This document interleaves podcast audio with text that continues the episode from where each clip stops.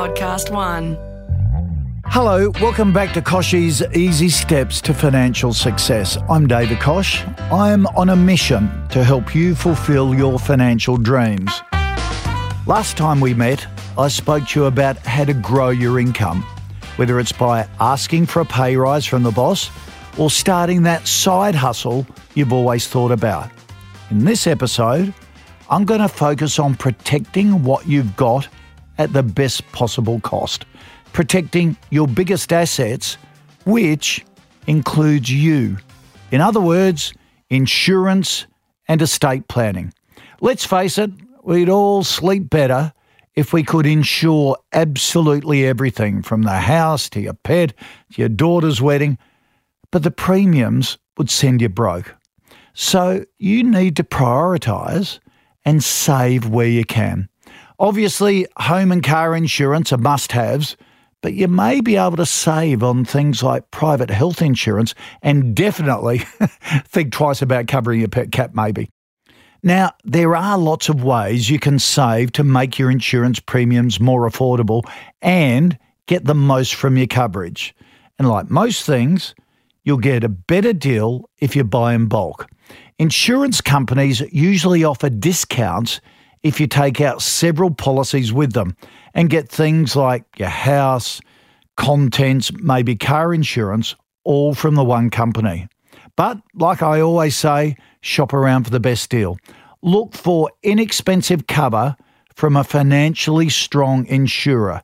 It's really easy now to compare prices online. You can also save a bit on your premium if you purchase policies over the internet and you should be able to get a cheaper premium if you agree to a higher excess on your home and contents insurance, your car insurance, even your medical insurance. Excess is where you pay for a bit of the claim and the insurance company pays the rest. It's all about balancing risk. For example, on comprehensive car insurance, you can save a few hundred dollars on your annual premium if you double your excess, for example. That means you pay more from your own pocket if your car is damaged, but you pay less insurance during the year. So let's go through the different types of insurance that are important to have and how to save on premiums. First up, home and contents. It is ludicrous to pay $300,000 for a house and then not insure it. You're just taking too big a risk. Just think of all those tragic bushfires that happen every summer. On average, a quarter of the homes lost are not insured, and that's leaving families with nothing. Don't put yourself in that position, and don't underestimate the cost to rebuild your home or replace your possessions. Look, a good exercise to do now is go around your home and put a value on everything in it. I mean your furniture, appliances, all the clothes in your wardrobe, the floor coverings, the whole lot. Then check that value against how much you're insured for. I bet you'll be horrified. And that insurance cover is not anywhere near the value of your stuff. I can almost guarantee it.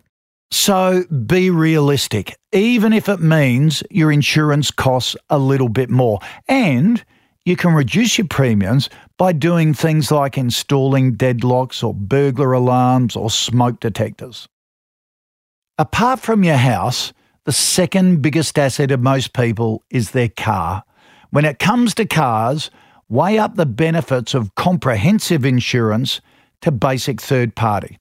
Comprehensive insurance covers the cost of any damage to your car and the other person's in a bingle. Third party insurance only covers the damage cost of the other car. So, if your car's only worth, what, $2,000, it's probably not worth paying for comprehensive insurance, as you'll fork out the value of the car in premiums over just a couple of years. But if you have a more expensive car, it's too risky not to have comprehensive insurance. And some companies offer discounts on car insurance if you restrict your cover to two nominated drivers or if you ban kids under 25 years of age from driving your car, or even if you park it in a secure garage. Now let's turn our attention to another big asset, and that's you and ensuring your life.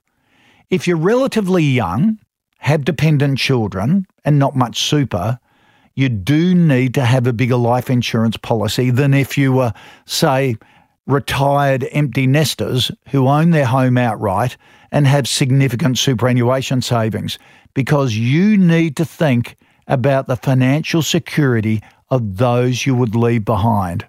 Now, the easiest and cheapest way to buy life insurance is usually through your superannuation fund.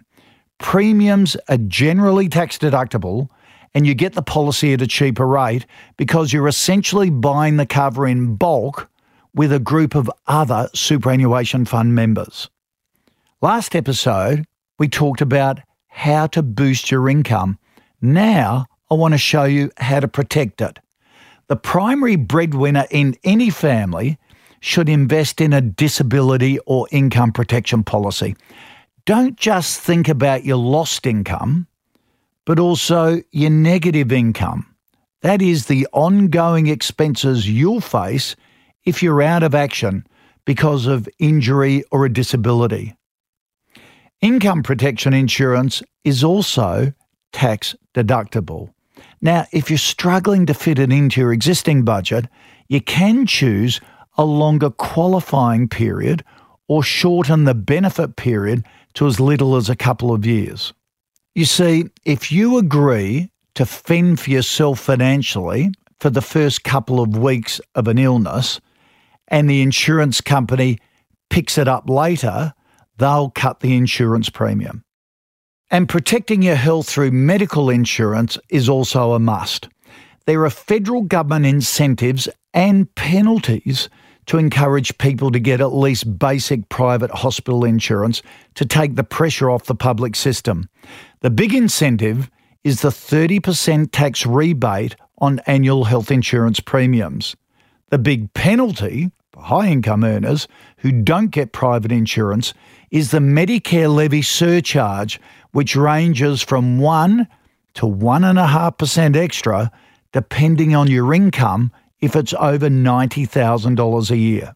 But you can save on your private health insurance premiums by choosing a cheaper private health policy that excludes certain expensive procedures that you're unlikely to need, like hip replacements or obstetrics, and only buy the extras cover you think you'll use. The big question is are all these insurance premiums really worth it? I always say you are your most important asset. Forget shares and property. If you're not earning enough to save or not around to make decisions, then you put the financial future of yourself and your family in jeopardy. Now, I understand protection is great, but I also understand insurance costs money. So I'm going to dive a little deeper into the insurances that you should be prioritising.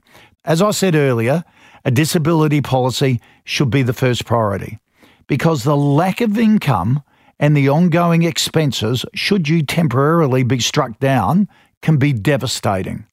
If you're self employed, also consider business expense insurance to cover this. Now, if price is a problem, look into firstly, policies with step premiums which increase according to age. These are less expensive than policies with flat premiums over a number of years. Look at a longer qualifying period. This is equivalent to an excess on your car policy. Instead of choosing a policy that doesn't pay for the first 30 days of your injury, go for one with a 45 or 60 day non payment period because the premium will be lower. Or you could shorten the benefit period. Choose a policy that will pay benefits for five years, or maybe even two years, instead of one that will pay you until you reach 65. You see, research shows most disabilities last two years or less. Or you could go for a lower benefit. Wherever possible, always cover for the maximum allowed, generally 75% of earnings. But If you decide you're happy with just 60% of earnings, then the premiums will be lower. Next, buy critical cover. From the family finance point of view, a death, while traumatic, will leave the family savings intact. After the grieving process, the family can slowly recover, and if needed, the surviving spouse can go back to work. But if you were to suffer a stroke and linger for three years before dying, the family finances would be devastated by medical bills and leave the family physically and financially stressed. So, critical cover pays a lump sum benefit up front when a critical condition is diagnosed to cover all of that financial drain. And of course, life insurance is a must. Yearly premiums for permanent life cover are fixed at the age you take out the policy yearly premiums for temporary or term life insurance rise as you grow older. So, for the same amount of premium, you can buy a larger term life cover than a permanent life cover. But term life cover can get very expensive as you get older. And term life is not usually available past 75 years of age. So consider a bit of a mix of permanent and temporary life insurance to cover all your personal and business needs. And look beyond price when you're buying term life cover. They all pay if you die. But early payment can be an advantage as your priorities may change when death stares you in the face. It will allow access to specialist medical care and more time to spend with loved ones. Now, back to health insurance. If you're one of the 13 million Aussies with private health insurance, you know how expensive it can be. But there are things you can do to reduce that cost based around your stage of life. If you're young, single, and ready to mingle, and not planning a family, you can enjoy significant savings by opting for just basic hospital and extras cover. Basic Hospital provides a wide range of treatment options in the event of an emergency, but you won't be forking out for a whole raft of treatments you're unlikely to need. And while the level of extras you need depends on your own individual situation, some combination of basic dental, optical, and physio will generally cater for most young people. You might even find you don't need any extras cover at all. And if you're under 31 years of age, given our first rate hospital system, you know, I reckon there is a valid argument for not having private cover at all. Growing up and starting a family is a very different matter. As you become older and wiser, health insurance becomes more important. This is especially true for couples planning on starting a family who want the added comfort and peace of mind of choosing their own hospital and their own healthcare professionals. You may also want to better protect yourself against the unexpected or save on out of pocket expenses through improved extras cover, things like obstetrics and IVF being obvious inclusions. Plus, there are financial implications for not taking out cover as you get older. The government's Lifetime Health Cover Initiative means the people who don't take out private hospital cover by the 1st of July after their 31st birthday have to pay an extra 2% on their premiums for every year they're aged over 30.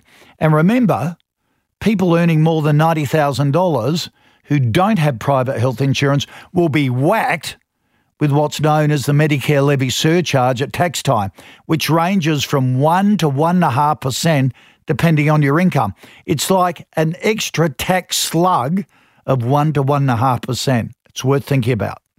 For families with a few kids, health costs can be a nightmare. From dentist trips to late night dashes to the doctor, kids are a constant source of expensive medical bills. And don't I know it? Raising four kids, we had the usual array of broken bones, viruses, respiratory issues. Inevitably, we'd have one kid in hospital every year. private health insurance saved us significant amounts of out of pocket expenses and also gave us access to a wider range of treatment options if things did go wrong. Getting consolidated family cover means that everything is in the one place and everyone is properly protected. You just don't want to skimp on healthcare when it comes to your kids. Some couples' policies include extras for the kids until they're 18, so see which ones offer the best value for your family. For empty nesters and retirees, private health insurance is essential. Let me tell you, I know age does wear out the body, and you certainly don't bounce back like you did as a youngster. Add in declining potential income, and senior Australians can't afford a major medical event to drain their retirement savings. So that means robust private health insurance cover, and usually that's towards the top level of cover. A couple of things to remember when it comes to private health insurance cover. We have a great public health system in Australia with Medicare, but private health insurance provides an increased choice of care, improved peace of mind, and can provide significant savings on services that Medicare just doesn't cover. Still, as we've seen with the last round of premium rises, it's also a significant expense. So, no matter your age, it's important to consider whether the cover you're paying for is appropriate for your situation for right now. Not more, not less, right now. So now's the perfect time to reassess your policy and check the market for better deals. But always remember to watch out for waiting periods when you upgrade your policy or switch funds and be smart about how you use your cover for the best possible savings by using affiliated care providers.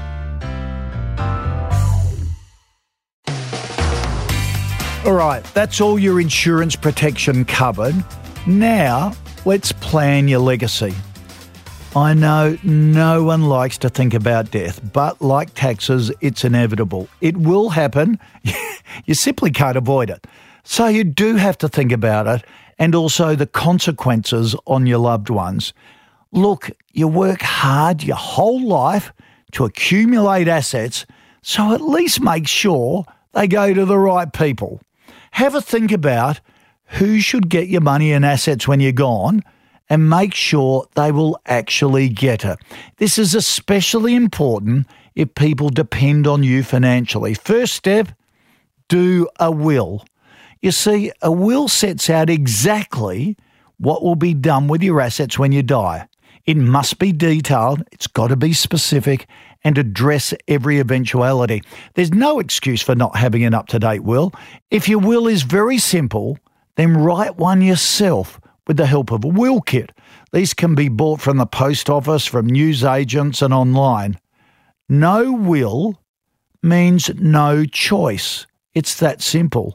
If you die without a will, then the government decides who gets what using their own formula, and it will take longer for your beneficiaries to receive their share. Your estate will also run the risk of being hit with a bigger tax bill than a properly planned estate. So make sure your assets go to your loved ones rather than the tax office. Second step, get good advice. If your affairs are a bit more complex, get advice from an accountant or financial planner and use a lawyer. Discuss your options and the tax implications of each alternative for the beneficiaries. One way to make sure loved ones get their fair share is to provide for them outside of the will. Investment vehicles like self managed superannuation funds and family trusts allow assets to be specifically handled in line with your wishes as well. These alternatives are expensive to set up, but if you're wealthy and you've got substantial assets, they're worth considering. And don't forget to update the will regularly. A will is a living document. Update your will after any major changes in your personal life. That includes births, marriage, divorce, or entering a de facto relationship. Also, remember to make changes after any financial windfalls or losses. If you're cruising along and there are no changes, it's still a good idea to review your will at least every five years. Did you know divorce doesn't automatically change a will? You have to specifically amend it if you want to cut out your ex. And talk about your plans with your family. Make sure relatives know exactly where your will is kept. Give a copy to your solicitor, file one at home, and maybe give one to each of your adult children. And I know it's not pleasant talking about death, but it's important to make your wishes known to your family so there are no surprises. Tell loved ones how you'll divide your estate and why. For example, you don't want your kids to assume they'll be getting a fortune when you actually plan to give it all to charity. That will tick them off. Get family members to raise any issues now to save a legal battle after you're gone. Drawn out family disputes can cost hundreds of thousands of dollars in legal fees, and often you're the one paying, as the fees of the person contesting the will are usually paid out of the estate. What a waste of money that is. And don't give me the old, oh, why should I care? I won't be here argument. Because you should care. I see it all the time. Often it can be simple wording or a well intentioned plan by the parents, which can be misconstrued and animosity sets in. I had one friend who left their entire estate to the eldest son with the clause in the will that said, and then you will look after your sisters well intentioned, but complicated, messy, and hurtful to the daughters, actually, because they felt it inferred they weren't bright enough to look after themselves. Let me tell you, it took some pretty hefty legal bills to sort all that out. So, here are my golden tips to stopping heirs arguing over your estate. First up, start the conversation early. This will help to manage expectations and identify any potential areas of conflict that need to be addressed before you pass away. Remember, adult children have their own different financial situations, tax issues, and preferences. What's important for one child may not be for another, and a natural compromise can easily be reached. It can also get really messy if a family business is involved, and even messier if one of the kids works in it. Nobody wants to believe their passing will cause conflict, but the unfortunate reality is it often does. So communicate your intentions early to reduce the chance of conflict. After all, there's a good chance you're the most experienced mediator in the family. And choose the executor carefully. The executor is the one who directly deals with your beneficiaries, so choose them carefully. And it can be more than one. Many people have a solicitor as executor, as well as a family friend or relative, and they work as a team.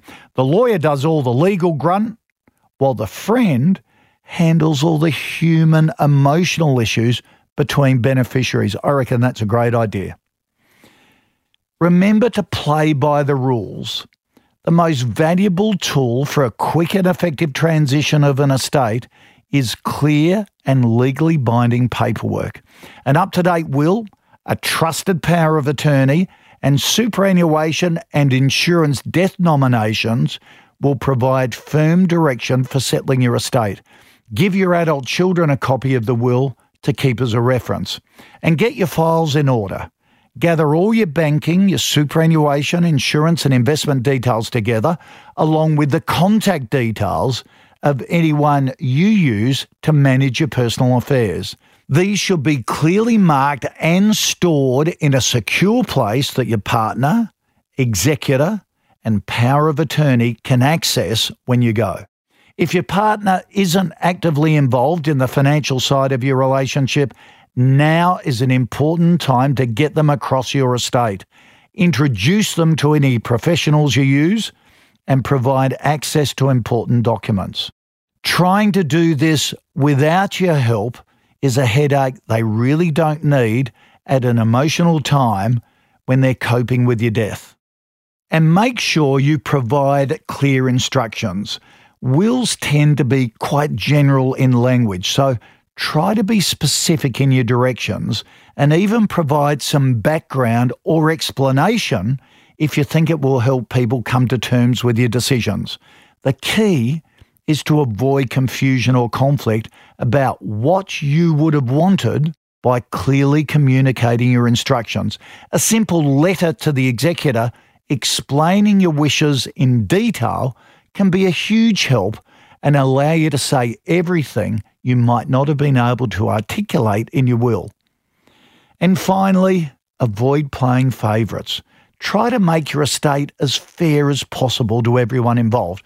If you really want to provide more to one particular person, consider doing this while you're alive to avoid disputes over the will when you're gone. One of the most important legacies of your estate should be to maintain a cohesive and loving family. So make a special effort to find a place for everyone in your estate. This doesn't necessarily mean money or assets. Instead, Think about the sentimental items that provide treasured inheritances to the people who they mean the most to. That brings us to the end of this episode on wills and insurance. There's no one size fits all policy when it comes to this. It really depends on where you're at in life. But remember, you need to prioritise the insurances you need so that you can protect your financial future and your families while keeping your premiums down. And make sure that all your hard work in life has not been wasted by spending the time to get your affairs in order and taking the appropriate formal and informal steps when executing your will. And if you want to learn more, head to the Your Money and Your Life website, where there are plenty of articles and some more hints from Libby and I on insurance and wills. That's ymyl.com.au. Good luck, and when you're ready to take the next step in getting your financial life under control, I'll be here waiting. Kochie's Easy Steps to Financial Success was presented by David Koch and created in collaboration with Podcast One Australia. Producer Melody Ruiz. Executive producer Jennifer Goggin. Sound production by Darcy Thompson. For more episodes, listen for free at podcastoneaustralia.com.au. Download the free Podcast One Australia app or search Kochie's Easy Steps to Financial Success podcast.